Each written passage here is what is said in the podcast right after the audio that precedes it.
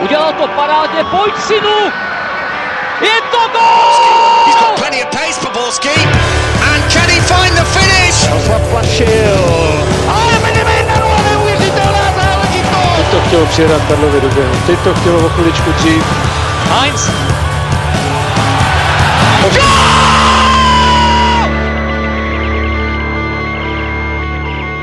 Dobrý den, vítám vás u dalšího dílu Fotbal Focus podcastu. Sparta propadla v duelu se Sláví a odnesl to kouč Zdeněk Šťastný, který na letné končí. Nakolik byl odchod oprávněný a kdo bude novým koučem letenských? Podíváme se ale taky na překvapivé lídry Legy Zlín a Mladou Boleslav a evropské poháry. Od mikrofonu vás zdraví Ondřej Nováček a ve studiu vítám fotbalového experta České televize Luďka Zelenku Ahoj, dobrý den. a Pavla Jahodu a Martina Vajta z webu Sport.cz. Ahoj. Čau. Trenér Šťastný bezmála po roce a půl skončil na lavice Sparty. Pojďme se ale nejdřív podívat na zápas, který bezprostředně předcházel jeho odchodu. Sparta poprvé za posledních 8 let prohrála domácí derby se Šivaným podlehla 0-2. V čem Sparta za Sláví zaostala nejvíc, Luďku? No, eh, já si myslím, že se na tom shodli úplně všichni, kteří ten zápas hodnotili a kteří ho viděli, že zaostala úplně ve všem a že to asi ten globální pohled byl tím největším překvapením, že se může stát, že prohraje zápas, může se stát, že prohraje se Sláví doma, byť prostě se na to samozřejmě stejně tak jako Slávisté strašně připravuje, ale, ale to, jak eh, projela to na celý čáře, tak to bylo asi tím největším překvapením. A to asi to jsem nečekal ani já, musím říct. A je těžký eh, teďka hodnotit, jestli to je vinou Sparty, že prostě tak špatně hrála, tak špatně na ten zápas byla připravená mentálně, a nebo vinou eh, skvělé hry Slávy, která naopak zase byla připravená dobře.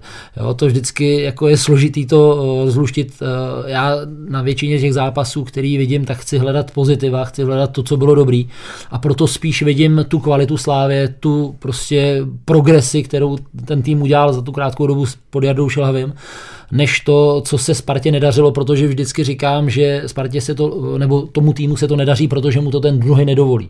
A Slávě tentokrát byla tak eh, dobře připravená, tak eh, skvěle pracovala celý zápas, že přestože tam byly věci, které jí mohly nadholdat jako neproměná penalta, tak, eh, tak se to nestalo a vlastně Sparta se neměla čeho chytnout a celý zápas tahala za, kra, za kratší konec provazu. Jaký máte názor vy, kluci?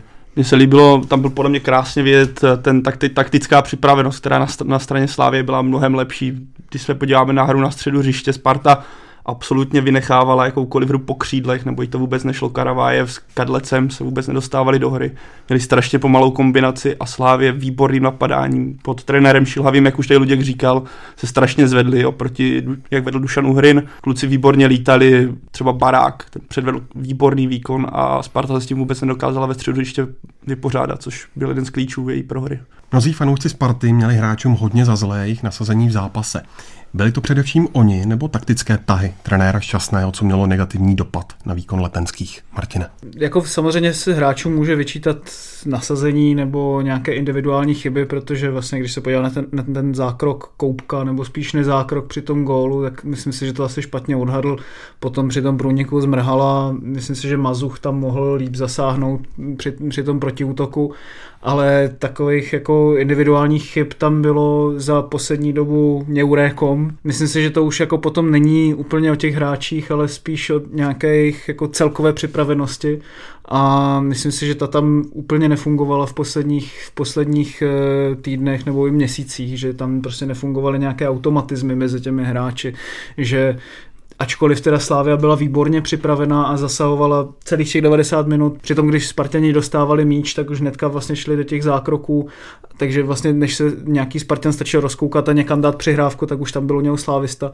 No a hlavně teda si myslím, že to byl dost prokoučovaný zápas, protože e, Slávia tam měla pět eh, záložníků a Sparta snad asi jenom dva, protože tam byly prostě v podstatě čtyři útočníci nebo třeba dva podhroti a dva hrotoví útočníci a jediný jediný tam jako byl dočkal, který se tam snažil něco tvořit, ale musel si hrozně zbíhat dozadu a nedával to a myslím si, že to bylo vidět jako potom na těch změnách po poločase. Já bych jako na tohle navázal, protože samozřejmě to se eh, strašně hodnotilo to, že prostě eh, ta převaha ve středu pole Slávě byla zřetelná, že na to měla být nějaká reakce, hlavně proč teda Sparta hrála na dva útočníky, eh, když ten jeden hráč v záloze chyběl. Já zase jako musím na to kouknout obráceně, že když by se povedlo Spartě jít dopředu a opravdu tam byli v té přesile toho jednoho útočníka, který tam prostě být jakoby neměl, tak zase by to bylo naopak. To znamená, není to úplně o tom rozestavení. Hráči to několikrát říkali během toho zápasu, když byli prostě, eh, když tam měli rozhovory, že to není o rozestavení, je to o tom, jak kdo na tom postu funguje.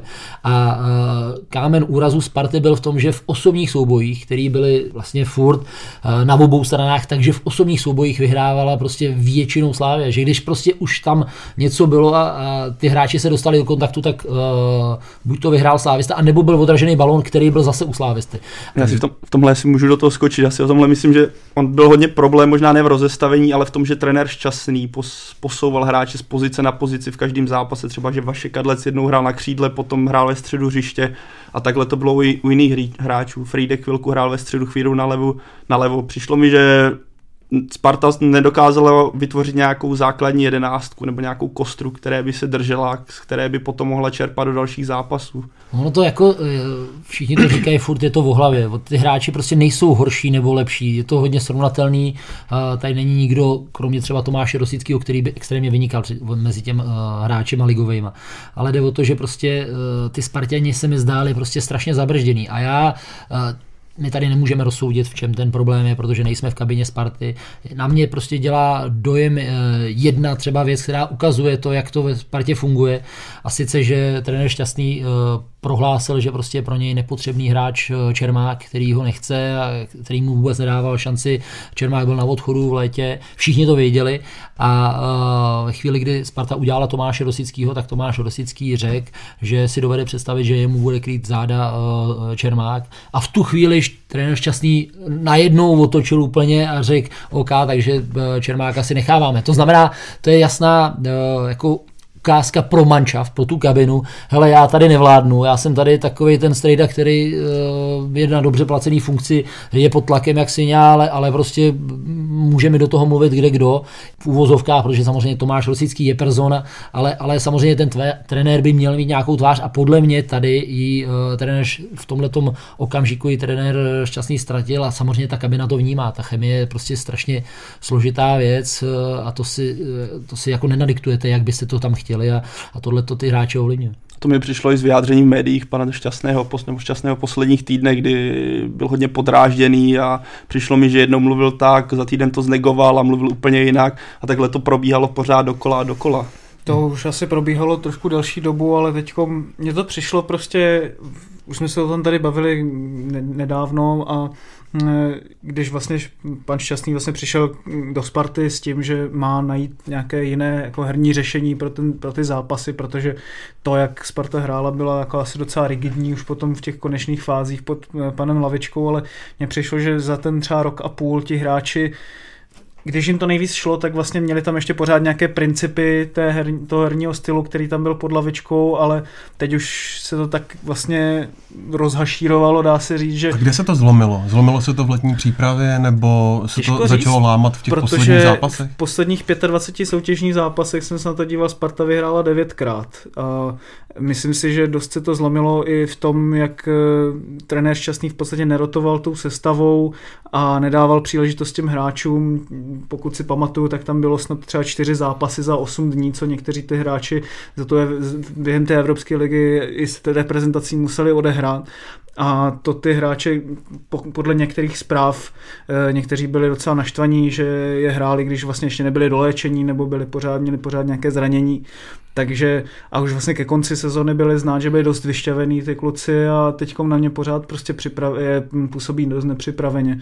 A myslím si, že tohle, jestli se tady bavíme někdo, nebo jestli se tady někdo baví o tom, že tohle je o čtyřech výsledcích a najednou se Sparta rozhodla Nemyslím, že, nemyslím si, že je to tak, což dokazují vlastně možná i ty výroky, že vlastně to, ten šťastný tam jakoby neměl to, to hlavní slovo nebo tu hlavní ruku nad, nad tím týmem nebo nad jeho nějakou, nějakým výběrem a to se teďka projevilo. No já myslím, že to je ale dlouhodobě ve Spartě. Prostě uh, je ta pozice trenéra neuvěřitelně složitá v tom, že jednak všechno je na vás, uh, vlastně tu hlavu na na tom pomyslném špalku má trenér, ale ta tendence do toho povídat prostě že já nevím, kolik tam je prostě sportovních ředitelů nebo lidí, kteří se podílejí na těch přestupech, to je prostě hrozně těžký to ustát, to musíte být opravdu persona, abyste tam prostě přišel s tím, že bude to takhle a přesto nejde vlak, ale většina trenérů mi přijde, že jde do Sparty s tím, že ježiš, jste super, fantastický kšeft a jsou rádi, že tam jdou a právě nemají sebou, hele, já si nutně přivedu tyhle ty tři lidi, protože to jsou moji lidi, kterým já věřím. A prostě jsou odkázaný na to, že, že dostanou to, co jim dostanou od, od Sparty jako do vínku. To znamená, tenhle ten je sportovní ředitel, já nechci úplně jmenovat, jo, ale, ale prostě všichni víme, kolik lidí tam prostě do toho mluví a zodpovědnost má jenom trenér. On to jako není úplně jednoduchý pak a, a málo kdo má v úvozovkách ty koule na to si tam prostě prosadit svoje lidi a prostě za ním asi stát a říct, já do Sparty teda nejdu, když tam prostě nebudu mít tyhle ty lidi. No pak ve Slávii se to vyčistilo a věci se dali do pohybu. Eh, překvapil vás ten výkon Slávie? Překvapilo, jak bylo sympatické vidět, že pod trenérem, jak už jsme tady naznačili, jak jsme se o tom bavili hnedka na začátku, že trenér eh, Šilhavý do toho týmu vnesl nový impuls a je to znát od prvního momentu. Slavy vedla se herně, jak napadá, je to úplně, je to úplně jiný obraz, než býval pohled na týmy pod Dušanem Uhrinem. Někteří fandové experti hovoří o tom, že a teď, když to zjednoduším, dokud se něco nezmění ve vedení Sparty, tak je v podstatě jedno, kdo tím trenérem bude. Určitě jsou tam ty dvě křídla pan Křetinský asi taky nemá úplně, oni by potřebovali někoho, ono se říká, že Daniel Křetinský vede Spartu přes telefon, já nevím úplně, co na tom pravdy, nevidím do toho úplně, ale je asi potřeba ve vedení Sparty si asi ujasnit, kdo co dělá a možná ten management nebo tu vrchní část zúžit třeba. Jasně si vyříkat, aby si nezasahovali uh, do kompetencí a jak už teď znovu Luděk, jak říkal, aby si mohli přivést ten trenér, aby si přivezl vlastní jako asistenty, vlastní brankáře, aby mu do toho nikdo prostě nemluvil, což bude klíčové podle mě pro další vývoj Sparty. Sparta teď za Zdeňka Šťastného hledá náhradu. Hlavním favoritem je Jindřich Trpišovský, který podle některých informací měl ke Spartě blízko už po předkolech evropských pohárů. Teď by údajně o odchodu z Liberce uvažoval až v zimě. E, už jsme se o tom bavili několikrát, ale přesto, jak reálný je v tuhle chvíli jeho příchod, Martina? No, eh, vzhledem k tomu, že Sparta asi nejdřív jednala, jednala s, se Žilinou a vlastně s panem Gulou, tak asi nějakým způsobem už tam proběhly signály, že Jindřich Trpišovský by chtěl nejradši v zim, nejdřív nejradši v zimě a e, myslím si, že to velice jako loajální trenér a muž vůči těm svým týmům a což potvrzuje i to, že vlastně nechtěl jít do Plzně v momentě, kdy měl k tomu příležitost a že nechtěl nechat ten Liberec. Na druhou stranu si jakoby nemyslím, že on tomu Liberci v téhle té fázi jakoby něco moc dluží. Samozřejmě v Lize na tom nejsou úplně nejlíp, ale dostali se dvakrát do skupiny evropských pohárů a myslím si, že pokud tam nej, nepřijde nějaké obávané trenérské duo, tak, tak to nebude na nějaký jakoby boj o sestup. Takže myslím si, že v tom, tady v tomhle tom on vlastně může odejít z toho Liberce s čistým štítem a osobně předpokládám, že se odehrají teďka dva zápasy do konce týdne, bude repre pauza a bude na to čas vlastně tady tohle si vyjasnit a že nejspíš podle mého názoru do té Sparty přijde přece jenom. Kam si myslíš, Ludku, že by právě Trpišovský mohl Spartu posunout? Kdyby se tím trenérem opravdu stal? No tak já, já to ještě rozvedu, protože já jsem v tomhle případě zrovna trošku blíž informacím, protože jsem z Liberce a speciálně s vedením a Liberce a s Jindrou Trpiševským se znám, takže takže vím eh, třeba eh, věc, že on právě proto, aby si nezavřel dveře do, Plzně, do Sparty, tak eh, Plzeň odmítl nejen kvůli Liberci, ale protože jeho vysněný cíl životní je trénovat Spartu, takže tohle je pro něj výzva. A proto si myslím, že pokud tu nabídku opravdu dostane a dohodnou se se Slovanem, tak, tak do Sparty půjde. Ale díky té smlouvě je vázán eh, v Liberci a, a není to jenom o něm, je to o Ludvíkovi Karlovi, který musí tomu dát zelenou, což bude uh, o něco složitější, než to vyčistit si stůl v Liberci před kabinou, před hráčema, protože, jak Martin sám říkal, a správně uh, necítí to tak, že by Liberci něco dlužil, naopak hodně mu toho dál a všichni včetně hráčů, by mu to přáli, tohleto angažmá. Takže pokud k němu dojde, tak eh, si myslím, že to je právě ta persona, neřekl bych zkušenostma a tím, co za sebou má, protože toho moc není, ale tím, eh, jak už vlastně z prvopočátku, když, když přišel z druhé ligy eh, do Liberce, jak si to nastavil a on v tomhle je zásadový a vím, že by to stejný udělal ve Spartě a my jsme to už spolu i několikrát řešili, že v čem jsou problémy Sparty a že právě tam je deset lidí, kteří mluví k jedné věci a odpovědnost za ní má jeden, jeden člověk, takže on by si to už od, od toho začátku, byť je prostě zelenáč mezi trenéry, nastavil tak, aby to bylo jasně daný, aby prostě když za něco zpovídám, tak si o tom taky rozhodu. A je otázka samozřejmě pak, jak ty jednání budou probíhat a to, jestli, jestli mu úplně všechno projde, ale, ale rozhodně v hlavě to tak nastavený má. A myslím si, že eh, je to typ člověka, který radši zůstane ve svém Liberci, když nedostane to, co chce eh, ve vysněným angažmá ve Spartě. Existují pro Spartu lepší nebo srovnatelné alternativy, jako je Trpišovský, Pavle? No je to těžké říct, ale já bych byl rád, nebo rád. Byl by podle mě příznivější pro Spartu, kdyby přišel nějaký mladší trenér vyznávající, vyznávající moderní styl fotbalu. Já vím, že se spekuluje o ještě o Ivanu Haškovi a třeba o trenéru Kotalovi, ale osobně si myslím, že pan Trpišovský by byl nejlepší možnost, protože za prvé zná české prostředí a jak tady Luděk naznačil všechny ty výhody, které on má. Trenér Gula nepřijde, protože ho Žilina nechce pustit, nepustila ho do Polska, do Legie ani do Lechu Poznaň a což se asi nezmění. Mě napadá jině Martin Čevela z Trenčína, který s tím týmem dosáhl neuvěřitelné věci a je to rovněž mladý trenér a to hraje atraktivní ofenzivní kombinační fotbal, takže tady bych viděl možnou alternativu, ale vůbec netuším, jestli Sparta o něm vůbec přemýšlí, takže za současných podmínek si myslím, že trenér Tepišovský je ideální volba.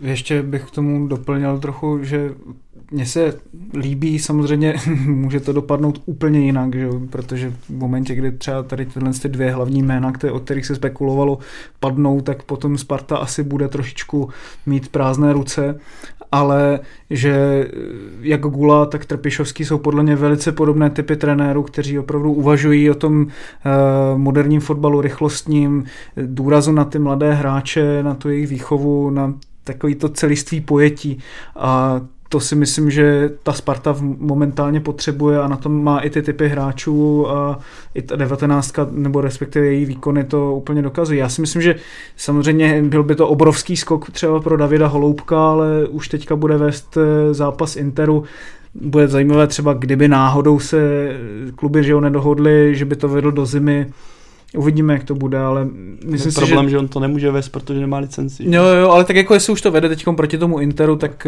uh, uvidíme, jak by se to, vždycky se to dá nějakým způsobem obejít, když to tak řeknu. Ale každopádně jenom bych připomněl, že je hodně složitý pro dalšího každého uh, trenéra Sparty, po, uh, když bude v této pozici, že jako nevyšel nám tenhle, nevyšel nám tenhle, nevyšel nám tenhle, hmm. tak, tak šáhli po mně. Jo? Uh, jednak u fanoušků to bude mít jako relativně těžký, že to je až čtvrtá volba a tím, že vlastně tyhle ty uh, favoriti na trenéra jsou takhle známí, relativně se to propírá, tak fakt ten trenér, když by tohle to nevyšlo, tak, tak bude mít tu pozici těžkou a to třeba bych srovnal s Plzní, protože ani tam trenér Pivalník nebyl první volbou, uh, ale o těch předtím se tolik ne, nepro, ne, nemluvilo. Samozřejmě v tom fotbalovém zákulisí se to ví, ale, ale uh, jo, není to jednoduchý, když přijde trenér, který uh, si hnedka na tom jednání s majitelem říká, tak ty si chtěl přede mnou tři kluky a teď jako oni ti to odmítli, tak teď jsem ti najednou dobrý. Jo? Není to prostě úplně jednoduchá pozice. A i proto myslím, že bude velkým, eh, velkou snahou Sparty eh, jednoho z těch dvou hlavních eh, taháků jako na to trenérské místo dostat. Posloucháte Football Focus podcast. V jeho druhé části se budeme bavit třeba o dosavadním úspěchu zlínského mužstva v Lize.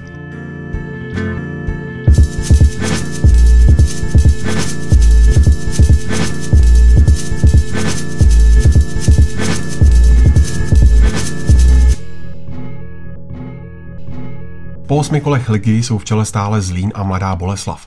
Jaroslav Plašil z Českého rozhlasu na Twitteru píše, cituji, že bude Sparta skoro ve třetině soutěže ztrácet na Zlín pět bodů, tomu bych před sezónou nevěřil ani kdybychom se bavili o hokej. Zlín znovu vyhrál, tentokrát si poradil s Radcem 2-0 a pořád vede tabulku. Luďku, rodí se nám tady česká reminiscence na Lestr? Eh, myslím si, že ne, no, že prostě přece jenom český prostředí je trošku jiný a ty kádry mm, nejsou tak vyrovnaný jako třeba v Anglii. Byť tam to taky byl obrovský boom a překvapení, ale při vší úctě ke Zlínu, tak si myslím, že není v jeho silách udržet to celou sezónu. Na druhou stranu musím říct, že je to krásný, že je to super oživení, že to všechny baví, že, že prostě všichni si řeknou, to tak i v takovýchhle podmínkách se dá dělat prostě super fotbal, takže to je jako pozbuzující, protože i, že to není furt jenom Sparta, Plzeň, prostě, že za peníze si všechno koupíte, takže já z toho mám dobrý pocit. Na druhou stranu loni eh, Zlín taky skvěle začal být ne tak dlouho, ale, ale prostě vládnul v úvodu. Teď už se ho to drží poměrně dlouho a musím říct, že eh, výhra v Hradci mě hodně překvapila, protože to jsou zrovna ty zápasy, který, kde jsem čekal, že Zlín bude ztrácet, přestože prostě Sparty a Plzně a já nevím, Liberce třeba eh, v Hradci vyhrávají, takže Zlín tyhle ty obyčejný zápasy nezvládne a zvládnul to naprosto bravurně, takže je Eh, to jasná ukázka toho, že to není náhoda, jak, jak ve Zlíně pracují a, a to, kde jsou. A eh, že to rozhodně je oživení a že je to taková štika a že prostě to je lepší, než mít prostě na špici furt stejný týmy a prostě už jenom jak kolik vyhráli, kolik vyhráli tyhle ty a kolik mají náskok, prostě už to nikoho nebaví. Martine. No, eh, kdybych jako měl srovnat právě Zlín s Lestrem, tak mně se tam přijde podobná, třeba, podobný třeba ten styl hry, kdy vychází z nějaké obrany a mají fakt jako strašně rychlou tu kombinaci, rychlej ten přechod do útoku po těch stranách, to se mi fakt líbí, jak hrajou. Ale co jsem se díval na ty zápasy, tak eh, třeba v tom Hradci klidně mohli prohrát, mohli klidně prohrát i se Spartou, prostě protože jsou tam docela velké nedorazy v obraně a řeší se to na poslední chvíli, takže přece jenom si myslím, že může přijít jeden, dva zápasy, kdy jim to takhle třeba nesedne a, asi nejspíš jakoby odpadnou, což právě třeba ten Leicester neměl, protože mu ta obrana fungovala výborně. Ale jsem za to rád, jako když to vlastně srovnáme, posledních šest sezon byly vždycky už v tomhle tom osmém kole na prvních dvou místech Sparta Plzeň, nebo minimálně jeden z nich a teď je to Zlína Mladá Boleslav, takže si myslím, že je to jako docela opravdu velký oživení. Mladé Boleslavy zase neuškodila ani výměna trenéra, vede si výborně i pod Leošem Kalvodou a za Zlínem jen obot. Martine, Boleslav byla za posledních deset let vždycky ambiciozní, ale zdá se, že letos jí to sedlo mimořádně. Čím to je? No tak asi z jednoho hlavního důvodu a to je to, že ustálili výkonnost, protože jak jsi vlastně tady nakousil to, že Zlín třeba ten zápas v tom Hradci mohl prohrát, tak Boleslav tady tohle měla podobný, že doma třeba loni porážila týmy 4-1, 5-0 a podobně a pak byla schopná prohrát třeba v hlavě nebo takhle. Takže letos právě je to takový vyrovnanější i výsledkově, ale na druhou stranu prostě ty výsledky oni dokáží dolovat a v posledních letech, co jsem tak pozoroval, tak se tam vždycky dařilo tě, takovým mrštným technickým hráčům. Jako je třeba Chramosta. No, no, no. A letos se tam výborně daří při Krylovi, za což jsem rád, protože on se mi typově velice líbí a myslím si, že třeba i pro českou reprezentaci by někdy v budoucnu ještě mohl být platný, doufejme. A e, myslím si, že on docela válí, chytl se tam útečník s mým oblíbeným jménem Gol Gol. A myslím si, že Maná Boleslav má nakročeno k tomu, aby měla dobrou sezónu samozřejmě otázka, protože teď ty týmy jako Plzeň a Sparta ještě hrajou evropský poháry, takže v momentě, kdy uh, už bude jaro, tak to pro ně bude mnohem těžší pro Boleslav tady tohle to udržet. Naopak obměna kouče moc nevychází z Brojovce, která před sezónou angažovala trenéra Habance. Brno se po slibném startu do sezóny krčí na 12. místě a o víkendu prohrálo 2-4 na Dukle. Podobný sešup po výborném startu do ligy má i Jablonec, který po šesté v řadě nevyhrál. A pojďme dál. Slovácko, které se poslední roky stabilně drželo ve středu tabulky, je také pouhé dva body od sestupu na 13. pozici. Jihlava letos stále nevyhrála a Příbram zůstává poslední. No a nemohu opomenout taky Liberec, který je z pěti body 14. i když má o zápas méně a hlavně bojuje v evropských pohárech. Pavle, který tým z dolní poloviny tabulky je pro tebe zatím největším zklamáním sezóny? Já bych se prvně vrátil k tomu Brnu, tam je podle mě zásadní problém, nebo já bych to hodnotil až za nějaký čas, protože přeci jenom trenér Kotal podle mě z té sestavy, která tam byla, dokázal vytěžit 100-150% a proto ten tým hrál tak výborně. Poznal ten kádr skvěle a měl tu organizaci hry nějak nastavenou a fungovala.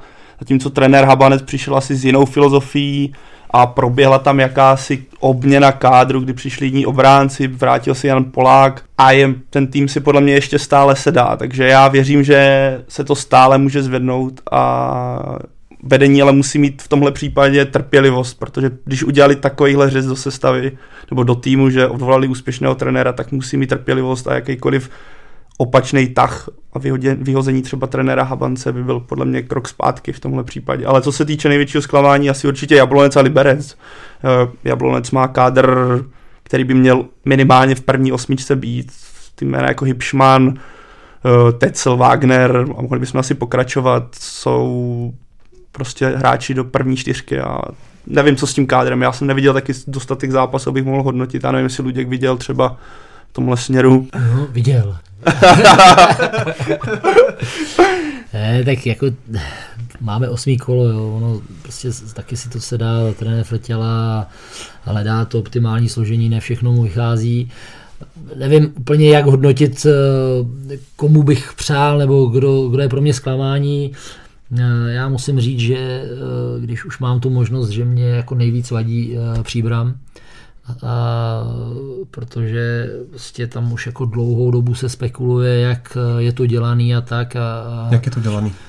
To, asi, to se jenom spekuluje, ale pro mě eh, to, že prostě z listiny rozhodčích vypadne paták a za týden je v příbrami, je pro mě jasná známka toho, co je dneska důležitý a, a já prostě se, eh, pokud eh, na to koukám jako na, na, na produkt, Eh, jako sport, který chci, chci, aby dělali moje děti, tak, tak prostě se s tím letím jako stotožně nemůžu, takže, takže jsem byl celkem rád, že prostě nedává góly a prohrává, pak otočila zápas s Teplicema úplně zázračně a asi se chytla z té blále, ale prostě já jestli nepřeju nikomu, aby prohrával, ať se těm týmům daří, protože vím, že se to strašně řeší a, a ty kluci, když prostě mají za sebou eh, prohrajou víkendu zápas, tak celý týden se v tom babrají videa a, a jako není to příjemný život fotbal fotbalisty po prohraném zápase, to, to mi věřte, tak to nepřeju nikomu a jenom prostě jsem z toho takhle musel vytáhnout tu Ne, že bych to těm klukům tam přál, Honzu Deska mám strašně rád, ale prostě pro mě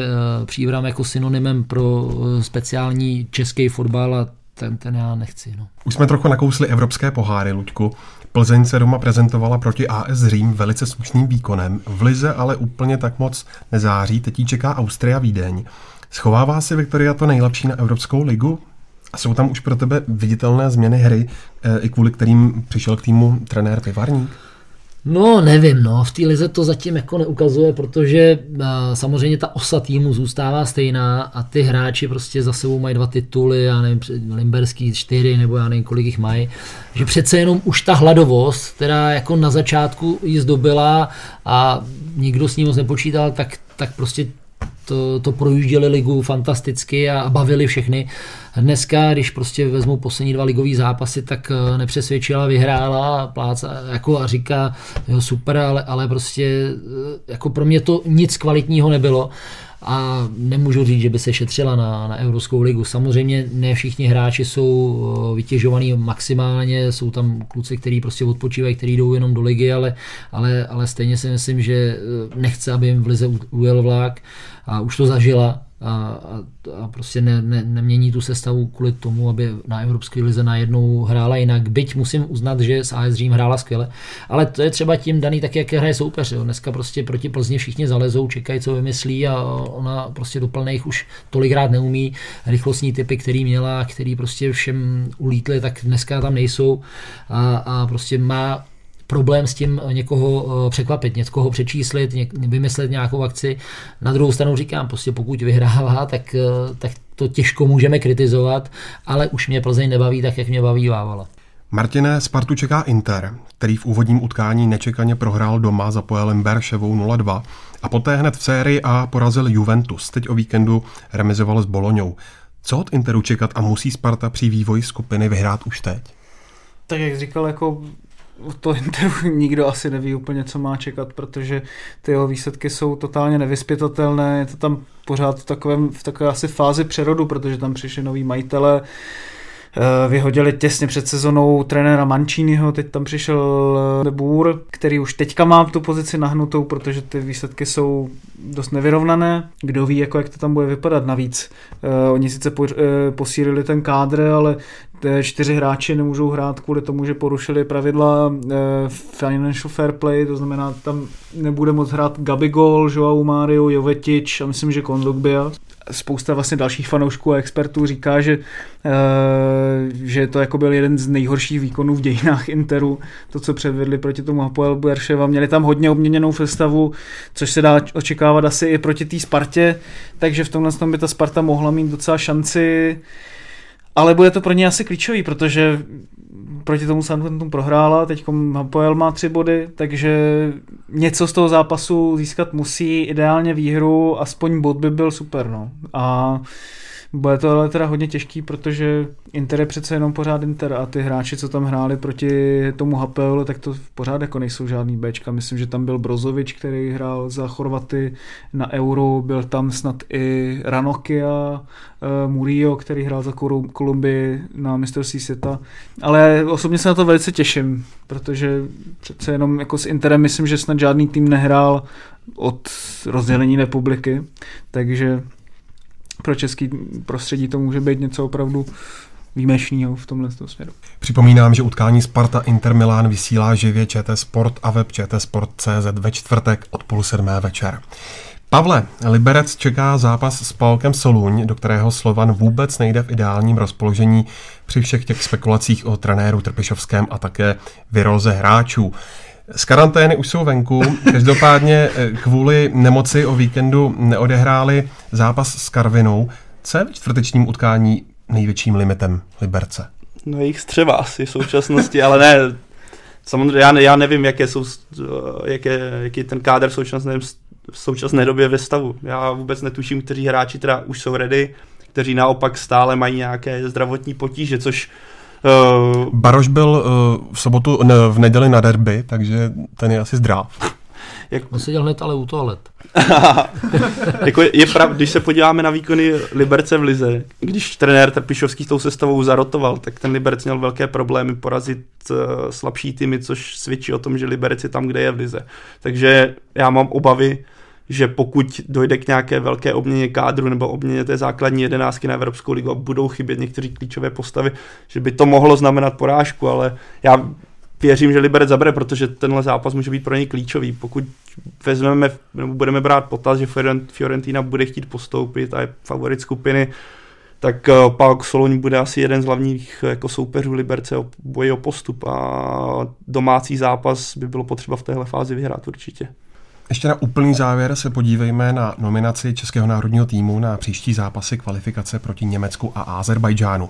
Trenér Jarolím se musel obejít bez Daridy, Pokorného, Váchy a Kalase. Zatím mezi náhradníky jsou Pudil nebo Kopic, naopak poprvé dostal šanci Šik a do nominace se vrací i Sivok nebo Petržela. Chybí vám tam někdo?